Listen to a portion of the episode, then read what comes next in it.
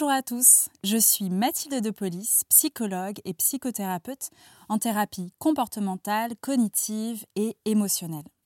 Bienvenue dans Mouvement, le premier podcast pour décomplexer et parler librement de nos émotions.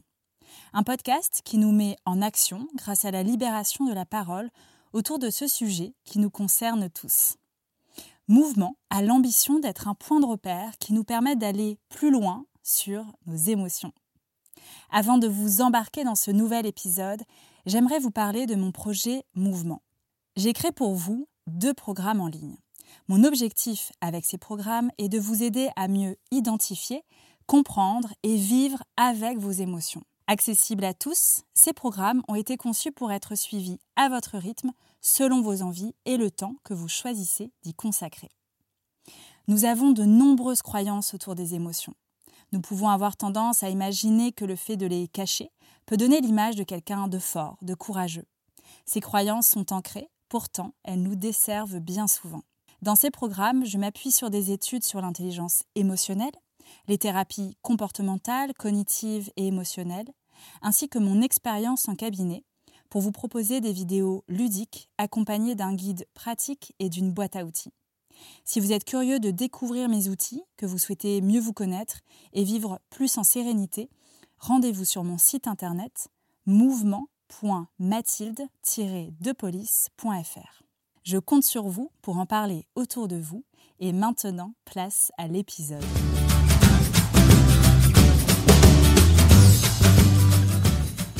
Aujourd'hui, j'ai le plaisir de partager un moment unique et fort avec Alexandre Oliver, chef pâtissier à l'Hôtel du Palais à Biarritz.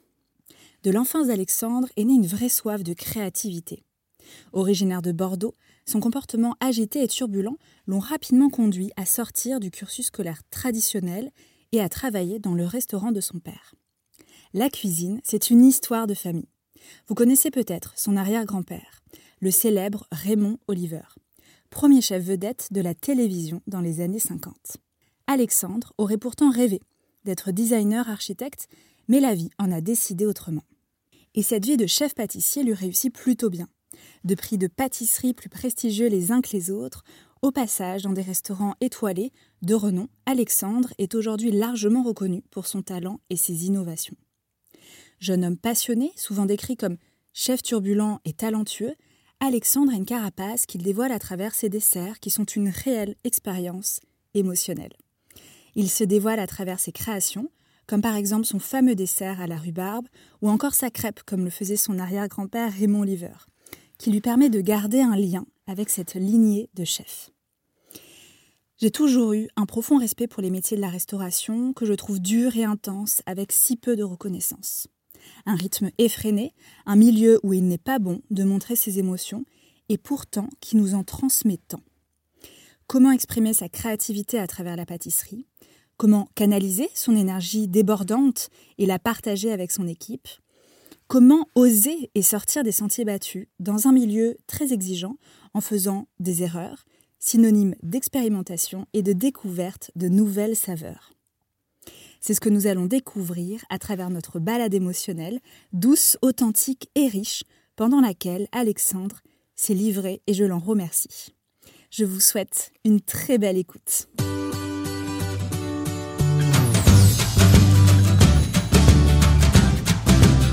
Bonjour Alexandre. Bonjour Mathilde. Merci de me consacrer euh, de ton temps pour cette balade émotionnelle. Bah écoute, c'est avec grand plaisir, il fait beau, on est au bord du lac un endroit que j'aime tout particulièrement, donc euh, que du bonheur. Et en plus, euh, comme tu le disais, on a cette magnifique météo, donc euh, c'est un régal. La première question du podcast Mouvement n'est pas la plus évidente. J'aimerais qu'on revienne au petit Alexandre. Quel souvenir as-tu de toi enfant par rapport à tes émotions? Ah, C'est une excellente question. T'es un enfant assez agité, assez turbulent, très actif. Je courais dans tous les sens, j'avais besoin de. Je pense que j'avais beaucoup de mal à, rester calme et à rester en place. Et vu que je suis le premier euh, de tous les frères, euh, je pense que j'étais aussi un peu considéré comme euh, l'enfant roi de la famille. Mmh. Donc c'est vrai que tous les regards étaient un peu posé sur moi. Et, euh, et donc voilà. Donc plutôt euh, turbulent et dans l'agitation. Ouais, je sais pas si j'ai perdu ça. Non, mais en tout cas, ça c'est. euh, on va dire, on apprend un peu à le dompter, à le maîtriser, mais c'est vrai que ça a toujours été un peu euh, un de mes traits de caractère qui m'a suivi après, euh, durant mes années collège et lycée, et encore aujourd'hui. Je sais pas si c'est un défaut, en tout cas, c'est. C'est une ligne de caractère qui- qu'il faut apprendre quand même à faire attention et, et à bien maîtriser ce que ça peut jouer à certains tours. Et ça t'a joué des tours justement? Plus jeune, ouais, parce que j'avais beaucoup de mal à rester en place. euh, déjà à l'école, au collège, au lycée. euh, j'étais pas quelqu'un de, bah, de fixe en fait. Donc j'étais tout le temps en, en agitation, en mouvement. Donc euh, plusieurs reprises, je me suis fait euh, renvoyer de, de mes collèges ou lycées. Donc à un moment, à un moment donné, ça devenait un petit peu euh, compliqué pour moi pour continuer ma scolarité, pour mes parents, pour enfin tout mon entourage Mm. quoi. Que suite à ça, juste pour la classe de seconde, je me suis fait virer de trois lycées quand même.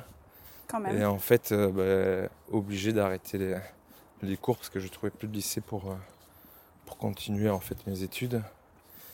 Et c'est un peu euh, suite à ça où j'ai commencé la, la restauration. euh, parce que mon père avait un restaurant et qu'il était évidemment hors de question que je reste chez moi à rien faire. Donc euh, j'ai commencé à travailler quoi. Tu disais justement que cette agitation, bah, il fallait aussi la maîtriser, la canaliser. Est-ce que là, le moment où tu vas du coup travailler dans le restaurant de ton papa, ça t'a aidé à maîtriser, à canaliser euh, toute cette énergie ou t'as mis d'autres choses en place? Très vite, je me suis rendu compte que travailler dans l'univers de la restauration, c'est quelque chose qui me parlait. Mm. J'ai commencé par le service. Donc je suis pas quelqu'un qui, qui suis hyper à l'aise avec le contact des gens, des clients, euh, tout ça. Je suis obligé un peu d'enfiler une carapace. Comme si j'entrais euh, sur une scène de théâtre. Donc c'est pas vraiment moi en fait. Mm. Et euh, j'étais pas hyper à l'aise. Très vite, je me suis tourné vers la cuisine. Où là, en fait, euh, j'ai vu que bah, ça commençait à me plaire, cette ambiance de travail, d'équipe, de brigade. Chacun avait ses responsabilités, chacun savait ce qu'il devait faire. Donc, en fait, ça ça m'a permis en fait un peu de me canaliser, mais en même temps, toute l'énergie que j'avais, de la mettre euh, au service euh, de ce travail. Il y avait un bon équilibre qui commençait à se faire. Et ensuite, j'ai testé la pâtisserie et là, en fait, j'ai su à partir de ce moment-là ce que j'allais faire de ma vie. Donc déjà, ça a été un peu libérateur parce que c'était le flou complet, quoi. Mm. Moi, j'étais parti pour faire des études pour euh, après être designer ou architecte. Là, je me retrouve en pâtisserie. Finalement, je trouve que c'est intimement lié, mais euh, c'était un peu euh, la surprise générale, quoi.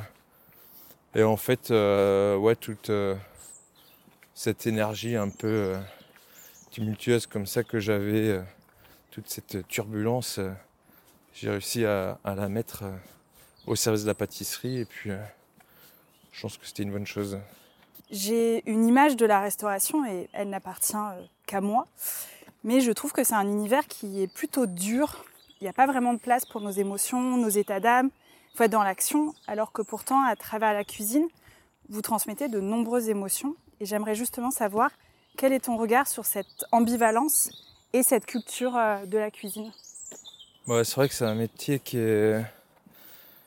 Encore aujourd'hui, on dit ouais, il n'y a pas beaucoup de femmes euh, dans ce métier, pourquoi elles sont où? Mais je ne sais pas si c'est juste de dire que c'est un métier d'homme. En tout cas, c'est un métier qui est très compliqué, qui est dur physiquement, qui est dur mentalement. On y est de 8h du matin jusqu'à 1h du mat. Parfois, il y a très peu de coupures, c'est usant. Et en fait, c'est vrai que moi, j'ai commencé la cuisine, il n'y avait que des, que des hommes en fait en cuisine. C'est un univers qui est très macho, tu vois. Mm. Et en fait, très vite, t'es plongé là-dedans et euh, bah, tu sais ce que c'est, un des mecs contre eux, euh, tu laisses rien paraître, quoi. Donc, euh, t'a- t'apprends à, à gérer tes émotions quand tu souffres, quand t'as mal, euh, quand t'es stressé, parce que c'est tous les jours, constamment du stress de, de pas bien faire, des services, des clients, du patron, du chef, tout ça. Donc euh, c'est magazine un maximum. C'est vrai que c'est pas évident. Moi j'en ai énormément souffert, mais après euh, j'arrivais à trouver un équilibre parce que très vite, en fait je me suis détaché du. Comment dire J'ai travaillé pour moi très rapidement. Donc en fait je pouvais euh, à travers mes créations un petit peu exprimer hmm. justement ce côté un peu plus émotif on va dire.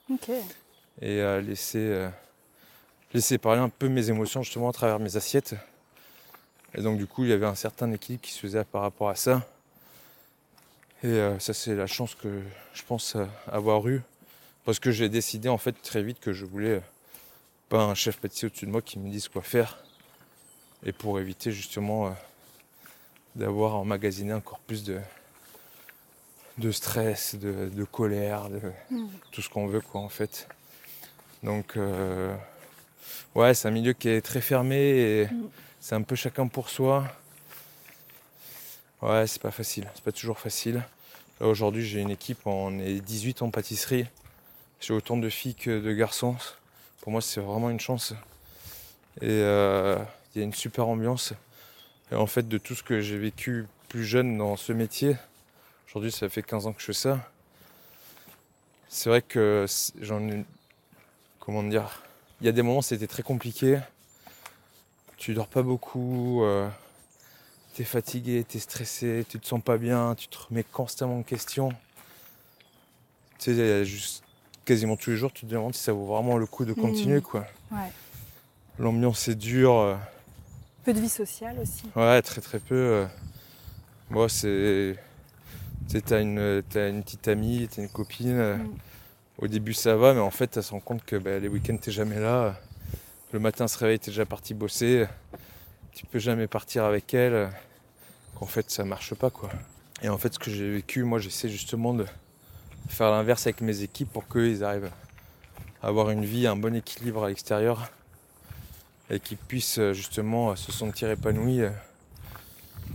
Et euh, je pense aujourd'hui c'est important dans, ce métier, c'est de pouvoir euh, se sentir bien, de pas être stressé, de pas avoir la boule au ventre euh, et qu'il y ait vraiment une bonne ambiance euh, entre nous quoi.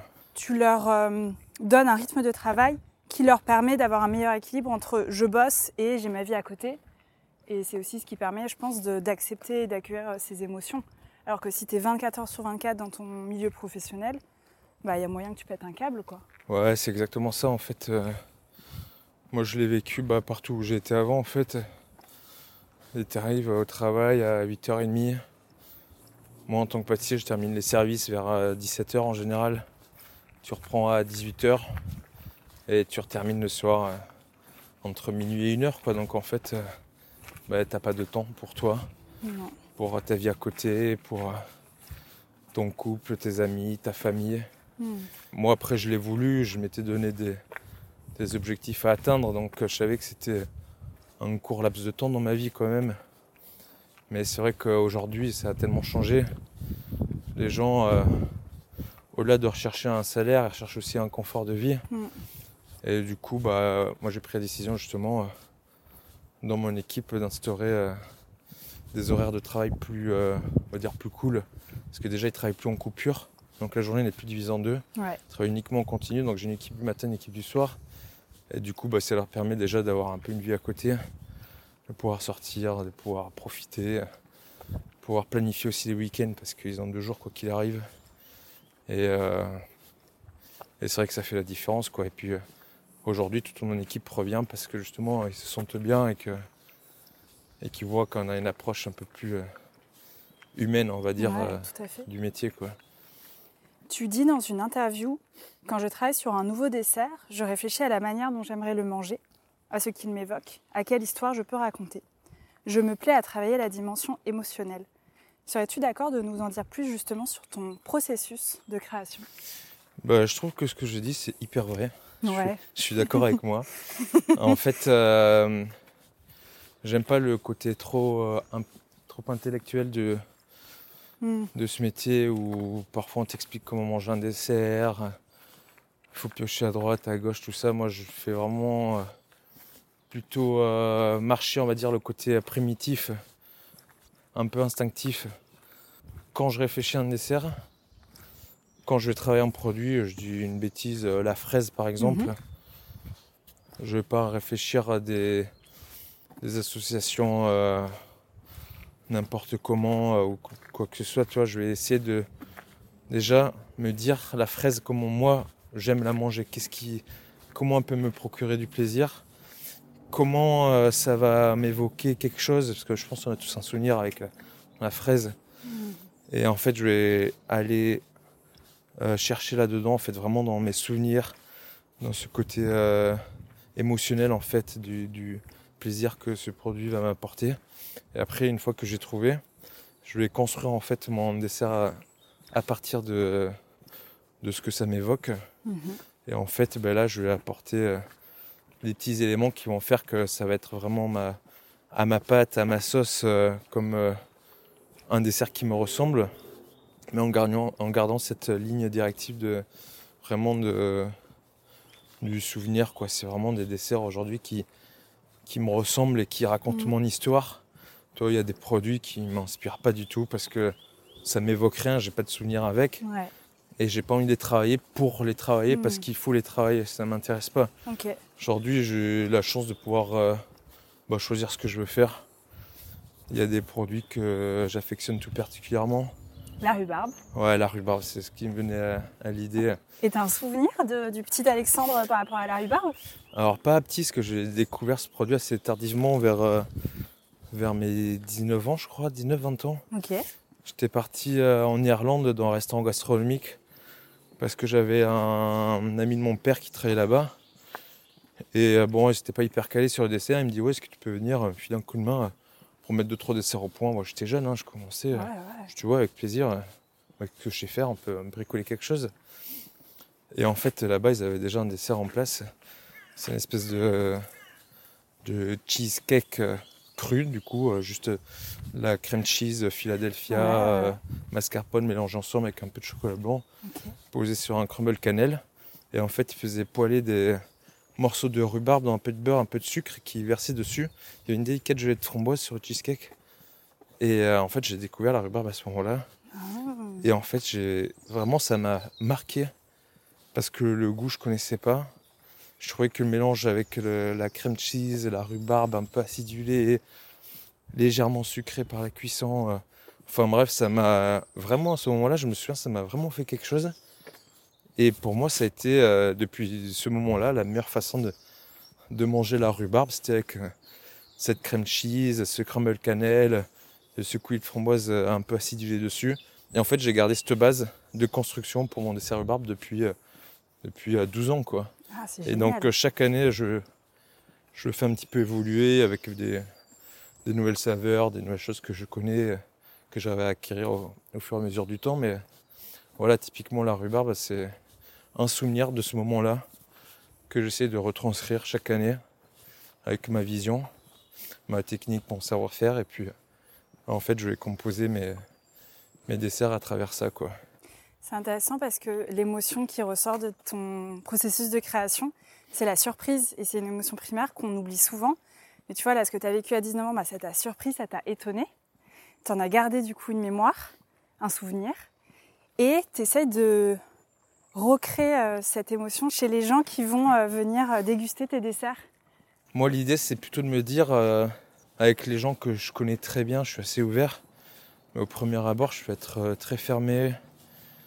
J'aime pas trop laisser justement paraître euh, mes émotions. Mm. J'ai été, on va dire, un peu formaté comme ça. J'ai un voile ou une armure. Et en fait, euh, je garde beaucoup de distance un peu avec tout. Parce que bah, je pense que le métier m'a construit comme ça, ma vie, tout ça. Bref, et c'est vrai que moi, mes desserts, en fait, à travers mes assiettes, je... c'est vraiment une partie de moi, en fait, que je vais faire découvrir. J'aime souvent dire que pour moi, on me connaît réellement que lorsqu'on a goûté mes desserts. Parce que c'est vraiment une partie de moi que, que je propose dans ces assiettes.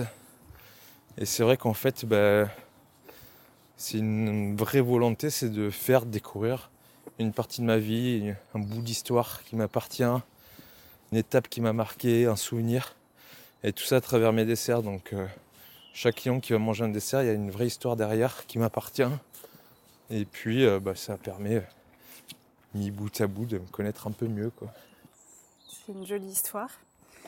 Justement, tu parlais de ta carapace. Dans les médias, les journalistes te décrivent souvent comme un chef turbulent, talentueux et électron libre. L'émotion qui me vient, c'est comme une forme de colère, de rage, l'envie de se libérer de quelque chose. Est-ce que tu sais de quoi? Euh, Écoute, c'est une excellente question.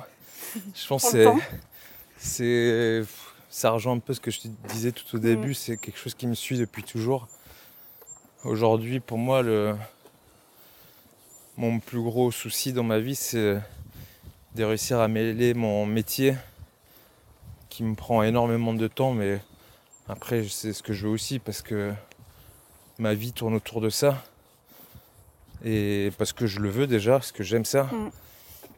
Quand je pense euh, dans la vie de tous les jours, je pense pâtisserie, je réfléchis. J'essaie d'aller toujours plus loin, d'innover, de me dire bon, mais voilà ce qui se fait aujourd'hui, mais qu'est-ce qui se fera demain? Donc ça me prend beaucoup de temps. Je me suis aussi, en fait, c'est un processus. Je m'en rends compte maintenant, mais ce qui isole énormément, c'est les processus de création. Et moi, j'ai besoin d'être seul.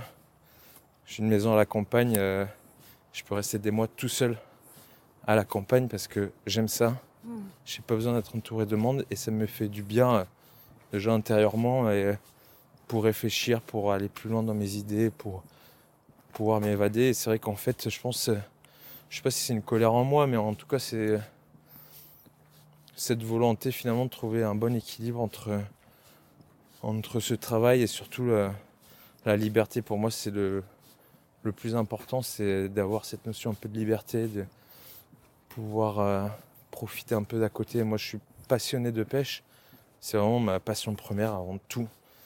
Et euh, je sais qu'énormément de, de mon énergie, de mes pensées vont dans ce sens-là pour me dire bon ben là si j'ai un peu de temps, je vais le consacrer justement à une partie de pêche. Donc en fait j'essaie de de trouver cet équilibre de vie finalement. Je pense que c'est le plus important. Parce qu'on a tendance un peu à s'oublier et, à mal choisir ses priorités. Après le côté euh, turbulent, tout ça, bon ben, je pense que je suis comme ça en fait, ça j'y peux rien. Je suis né comme ça. J'aime bien souvent dire que je suis bélier, les gens disent Ah oui je comprends mieux. Alors je mets pas tout ça sur le dos du bélier, mais euh, ça en enlève un petit peu. Hmm. Et après le côté électron libre, je pense que ça rejoint un peu ce que je disais, c'est j'aime pas être rangé dans des cases. J'aime pas euh, qu'on me dise ce que je dois faire. Je pense que c'est cette volonté de, bah, de liberté toujours. Ah ouais. De me dire bon mais il euh, n'y a pas de code, il n'y a pas de limite, sauf celle que nous on se, pose ou on s'impose. Et je pense aujourd'hui euh, les pâtissiers ils vont mettre souvent le doigt sur une nouveauté mais parce que personne ne l'a fait, ils vont se dire mais c'est peut-être pas bien. Donc euh, en fait, euh, on a tendance à suivre un peu le troupeau, à faire ce qui a été fait, à continuer à tourner en tour, tourner autour de tout ce qui a été fait, ce que les autres ont fait. En fait, ça évolue pas. Et moi, c'est un peu cette euh, volonté finalement, c'est bah, d'oser là où les autres n'ont pas mis le pied encore. Et me dire bon, mais si ça marche pas, c'est pas grave de toute façon. Et on s'en fout, c'est des desserts, il n'y a rien de grave. Mais il faut oser, tu vois, par exemple, quand je suis à l'hôtel du Palais, bon, ben, je me suis dit, euh, l'hôtel, il est au bord de l'eau, on a les pieds dans l'eau. La cuisine du chef est vraiment axée sur les produits de la mer. Mm. Moi, j'aime cette idée d'être dans la continuité de la cuisine. Je trouve que ça crée une belle identité. Je trouve que c'est hyper intéressant pour un pâtissier d'adapter sa vision, sa technique, sa réflexion en fonction des cuisiniers. Parce que je trouve qu'ils ont une approche euh, beaucoup plus euh, instinctif et primitif par rapport à nous. Et de s'en inspirer, je trouve que ça, permet d'aller beaucoup plus loin. Et du coup, c'est vrai que pour, euh, pour euh, retrouver un peu ce côté, cette notion d'iode à travers le repas, la question s'est posée. Je me suis dit, bon, bah, on va tenter de travailler les algues. Ah ouais. Alors d'autant plus que moi, j'aime pas tout ce qui est produit de la mer, ce qui est assez paradoxal pour un pêcheur. En effet. Et du coup, on a fait les premiers essais avec plusieurs algues dans plusieurs recettes.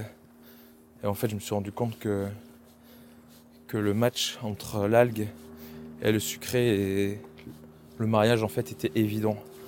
Ça a créé déjà une nouvelle saveur que je ne connaissais pas. Et les deux combinés ensemble, pour moi, c'était, euh, ils étaient faits vraiment pour se rencontrer. Donc on a mis plusieurs associations au point comme ça.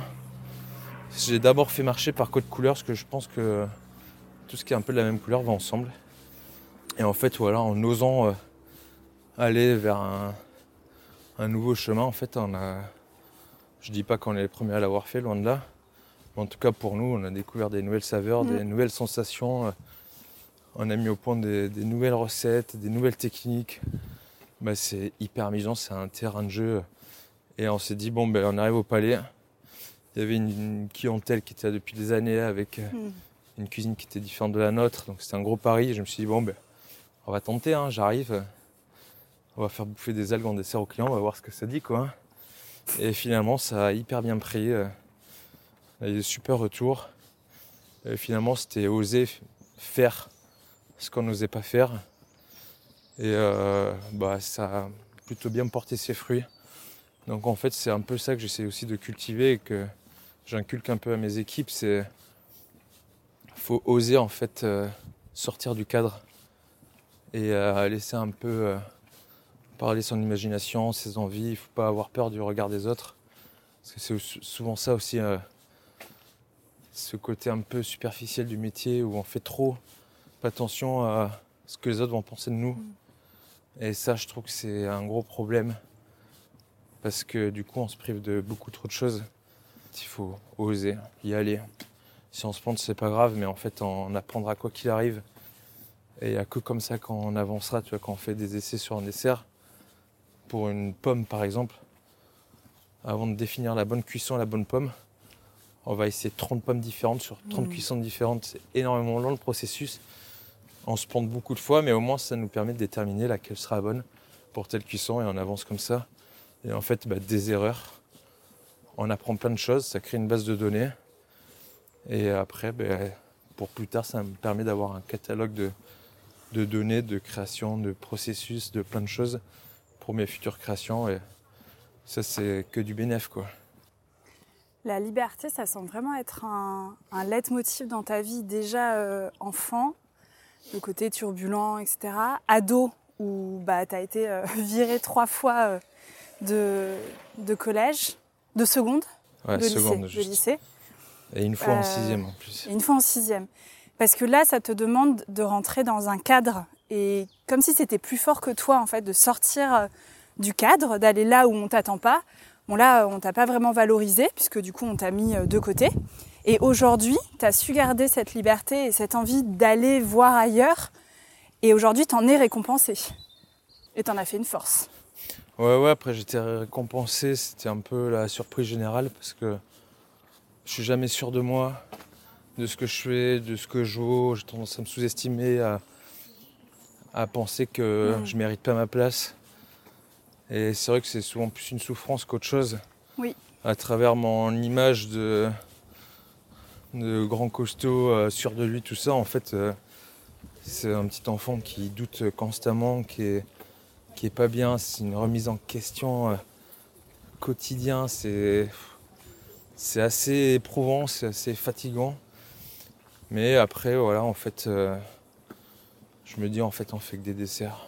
C'est que la pâtisserie. C'est, pour moi, je me dis, c'est la chance que j'ai aujourd'hui de, de pouvoir faire. Euh, je dis ce métier, mais en fait, euh, parfois je dis, je suis payé pour faire des gâteaux. Je dis, t'imagines? C'est un peu Charlie la chocolaterie, tu vois. Je me lève le matin, je fais des chocolats, je taille des fraises, je vais goûter tel ou tel dessert je me dis franchement, on a quand même un métier qui est assez dingue. Donc euh, ouais, bah, on a le stress des clients. En plus, je travaille dans un palace, donc le niveau d'exigence est plus élevé. Mais tu sais, souvent, je vois mes, mes collègues, ils sont en panique et tout. Je dis c'est bon. Je dis, tu sais, parfois, il faut relativiser. Je dis c'est que des gâteaux. Je dis ça va. Je dis c'est pas une opération, chirurgie ou autre. Personne va mourir. Tranquille. Tu vois, il faut essayer de toujours de faire un pas en arrière, d'avoir une vue d'ensemble, de respirer. On a tendance à trop se mettre la tête dans le guidon et on en souffre trop. Et moi je pense à nous aussi aujourd'hui de d'instaurer des nouvelles règles et, et je dis pas qu'il faut pas se plier aux demandes des clients, mais en tout cas je trouve qu'il y a des choses qui doivent un peu évoluer. Tout mon travail, cette volonté de, de faire comme moi j'ai envie, Mm. d'être moi en fait. Ça a été un long processus. J'ai rencontré un chef qui m'a permis de d'aller dans ce sens-là, d'avoir plus confiance en moi, de permettre de m'exprimer. C'est vrai qu'après, bah, ça débloque un peu. Un jour, j'ai un déclic et puis après, j'ai complètement tout pensé différemment. Et après, bah, ça coule un Parce peu. qu'il t'a dit quelque chose en particulier? Ouais, en fait, il y a eu un moment, Là, t'avais quel âge, juste pour nous resituer? J'avais 27. Ok. Je présentais un dessert, je venais d'arriver, c'était à Annecy. En gros, c'était un restaurant deux étoiles. L'objectif, clairement, euh, affiché, c'était aller chercher la troisième étoile. Donc, on, allait, on travaillait dans ce sens-là. Donc, euh, c'était une bonne pression parce que ça a poussé à aller toujours plus loin, à faire différemment. Mais j'avais pas les clés en main, j'avais pas les codes. Je savais pas comment faire en fait pour euh, faire trois étoiles, malgré ce que je pensais. Mais on était loin de là. Et, et trois étoiles, un peu dans le code Michelin, c'est une cuisine unique qui vaut le voyage. Ok. Donc ça veut dire ce que ça veut dire. Et je présente un dessert autour du citron que j'avais fait déjà à l'époque. Je pensais que c'était bien. Et donc il me regarde, me dit Tu penses ça vaut 3 étoiles? Je Bon, je sais pas, ouais, je pense. C'est un peu sûr de moi. Je savais qu'il était bon, tu vois, mais prends le temps de la réflexion et tout. Il me dit Mais est-ce que tu penses que, que c'est unique? Et je dis Bah non, je pense pas. Et en fait, là, je prends conscience que je fais juste que reproduire ce que je savais déjà faire, que j'avais déjà vu avant. Et en fait, j'ai pris conscience de ça, c'est qu'il fallait que. Maintenant, il fallait que je crée, que j'aille encore plus loin, donc que j'aille là où, personne n'a été, et surtout que je fasse maintenant moi, quoi. Que je fasse mes desserts, ma vision, ce que j'étais. Et en fait, ça a été vraiment un, un déclic parce que de passer euh, deux semaines pour créer un dessert, je suis passé à deux, trois ou quatre mois. Ouais. Et maintenant, c'était faire, euh, faire que du nouveau, faire que des choses qui, qui me représentent. À partir de là, en fait, ça a été le, un peu le déclic. Et en fait, ça m'a ouvert une nouvelle voie. Et après, de fil en aiguille, avoir un peu les, les clés en main pour euh, construire maintenant les nouveaux desserts, tout ça. Et euh, c'était très dur au début. Maintenant, avec les années, ça se. Je dis pas que c'est plus simple, mais on comprend un peu mieux. Et c'est vrai, comme je disais tout à l'heure, sur la base de données, tu emmagasines tellement de, connaissances, de savoir que parfois il faut juste un peu assembler tout ça et, et ça peut un peu simplifier les choses. quoi. Et là, par rapport à toutes tes expériences, autant personnelles que professionnelles, le fait que tu te connaisses mieux, parce que tu as cette capacité à te remettre en question, ce qui est parfois épuisant et qui en même temps va te permettre de grandir, de te renouveler, est-ce que tu arrives à identifier ce dont tu as envie et besoin dans le présent et dans le futur? Bah, Aujourd'hui, en fait, euh, je trouve que c'est un peu une chance que j'ai. Je sais ce que je veux, je sais ce que je veux pas, je sais ce que j'aime, comme je sais ce que j'aime pas. Et par exemple, sur mes desserts, ça fait 15 ans que je fais ce métier. Ça fait, euh, on va dire, 5-6 ans que je crée comme je crée aujourd'hui. J'ai la chance d'avoir pu créer des, comment dire, un peu des catalogues de produits, c'est-à-dire que pour parler de la fraise, la fraise, je sais comment je l'aime. Je sais comment je vais la manger. Donc en fait, je dis pas que je ferai ça toute ma vie. Mais en tout cas, toutes mes créations vont un peu tourner autour de la même base de réflexion. Après, chaque année, je vais faire évoluer un peu euh, ma vision, mon goût, tout ça. Mais ça va être un peu à chaque fois le, tourner autour de la même base. Pareil pour la rhubarbe, pareil pour euh, la mûre ou des produits comme ça. C'est-à-dire que j'ai pris euh, 15 ans à savoir comment j'aimais ce produit et ce que je voulais le faire avec. Et donc aujourd'hui, j'ai mes, on va dire, mes, comme je dis, mes catalogues en fait. On va avoir la framboise. La framboise, je sais que je l'aime comme ça. Je la travaille de cette manière. Chaque année, je la fais un peu évoluer. Mais euh, aujourd'hui, j'ai réussi à déterminer euh, comment je voulais la, la transmettre euh, aux clients, comment elle me ressemble, quelle histoire j'ai avec et comment la, travailler, la mettre en avant. Donc euh, pour moi je trouve que c'est un peu euh, une chance en fait, c'est que je passais toutes ces années de ma vie à un peu à chercher et maintenant je commence à trouver un petit peu. Et euh, après je dis pas que ça, ça s'arrête là, que j'irai pas plus loin. En tout cas aujourd'hui j'ai un peu cette base qui me réconforte aussi parce que je trouve que c'est vraiment des. Tu vois, je sors chaque année les desserts, j'ai fait évoluer, mais quand je les regoute, ça pour le coup, ça me procure une véritable émotion parce que ça me rappelle à chaque fois un moment de ma vie, un souvenir, un moment précis de où est-ce que j'étais. Euh, et chaque dessert vraiment correspond à ça. Quoi. En fait, j'ai un dessert à l'huile d'olive qui représente un voyage en Grèce à Kalamata, euh, chez mon producteur d'huile d'olive avec mon ancien chef. Mais ce dessert, dès que je le goûte, mais je suis vraiment transporté là-bas et ça me rappelle ce moment là-bas euh, où on me pressait les, olives. C'était donc en fait chaque dessert c'est ça, ça me rappelle vraiment un souvenir, une émotion. Et je trouve que c'est une véritable chance que j'ai aujourd'hui d'avoir ça en fait, euh, des desserts que j'ai pris des années à construire et à trouver euh, comment ils me correspondaient euh, le plus en fait, au plus près de ce que je suis. Donc, donc voilà comme un dessert, un de mes desserts signature, qui est, une, qui est la crêpe, qui reprend la recette de pâte à crêpes de mon arrière-grand-père. Et moi j'ai mon histoire avec. J'ai interprété tout ça, mais ce dessert, euh, je l'adore parce que déjà j'aime le manger. Je trouve qu'il me ressemble, il est, il est gourmand, il est généreux, il, y a de la crème partout, il y a des petites notes d'alcool. Parce que mon arrière-grand-père adorait les crêpes Suzette, donc je suis un petit caramel façon Suzette, mais au-delà de ça, c'est toute une génération qui voit le nom de mon arrière-grand-père eux, ça leur évoque quelque chose. Ils ont tous une histoire à me raconter.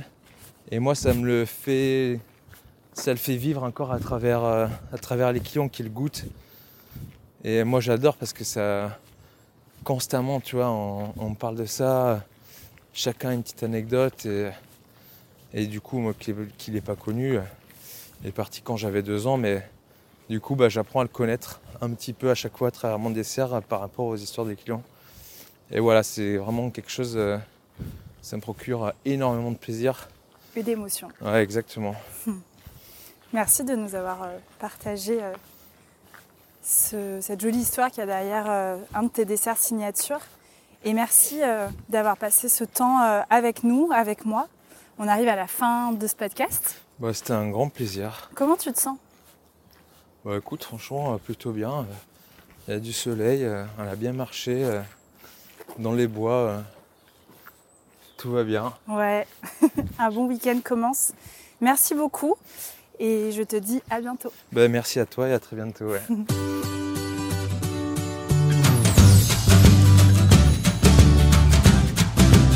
Merci d'avoir écouté cet échange avec Alexandre Oliver. Je vous propose maintenant de revenir sur certains points qu'il a pu nous partager. Je souhaitais vous partager un concept que j'ai découvert pendant un stage d'études et qui m'inspire encore aujourd'hui. Connaissez-vous le mot sérendipité? Il vient de l'anglais serendipity et signifie l'innovation dans le hasard. J'y vois une vraie philosophie de vie qui nous invite à définir des objectifs et à nous mettre en mouvement pour les atteindre. Sur ce chemin, nous pouvons faire des erreurs, faire des rencontres et en faire des innovations. En cuisine, de nombreuses recettes sont dues à la sérendipité.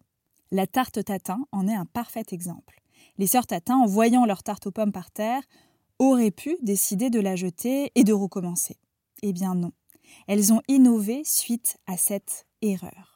Et si on mettait un peu plus de sérendipité dans nos vies Que le processus de recherche, d'action soit valorisé avec toutes les erreurs, les déconvenues qui font partie intégrante du succès accepter d'être seul. Nous sommes des êtres de lien et nous avons cette croyance qu'il faut être entouré, être social, voir du monde. Comme nous le partage Alexandre, il a besoin de temps de solitude, de silence et de calme pour se retrouver et créer. L'idée est peut-être de trouver un bon équilibre entre ces dynamiques. Qu'en pensez-vous? J'adore les blagues nulles et je m'excuse d'avance, mais il fallait que je vous partage cette phrase. À force de vouloir entrer dans un moule, on finit par devenir tarte. Alexandre nous a démontré dans son parcours qu'il a choisi la pâtisserie, mais qu'il ne voulait pas être une tarte pour autant. Alors que sortir du cadre lui a été reproché petit, il a su en faire une force dans son métier. Oser aller là où on ne l'attend pas, oser innover, se surprendre et surprendre. On se retrouve très vite pour un nouvel épisode. Je réalise et monte ce podcast toute seule, alors si vous aimez cet épisode, je vous invite à le partager autour de vous, à me le dire et à laisser un avis sur iTunes, Apple Podcast. Cela vous prendra quelques minutes, mais me donnera beaucoup d'énergie. Vous pouvez me suivre sur Instagram, at Mathilde Et si vous souhaitez aller plus loin sur vos émotions, je vous laisse découvrir mes programmes en ligne sur mouvement.mathilde-depolice.fr. À très vite pour un nouvel épisode.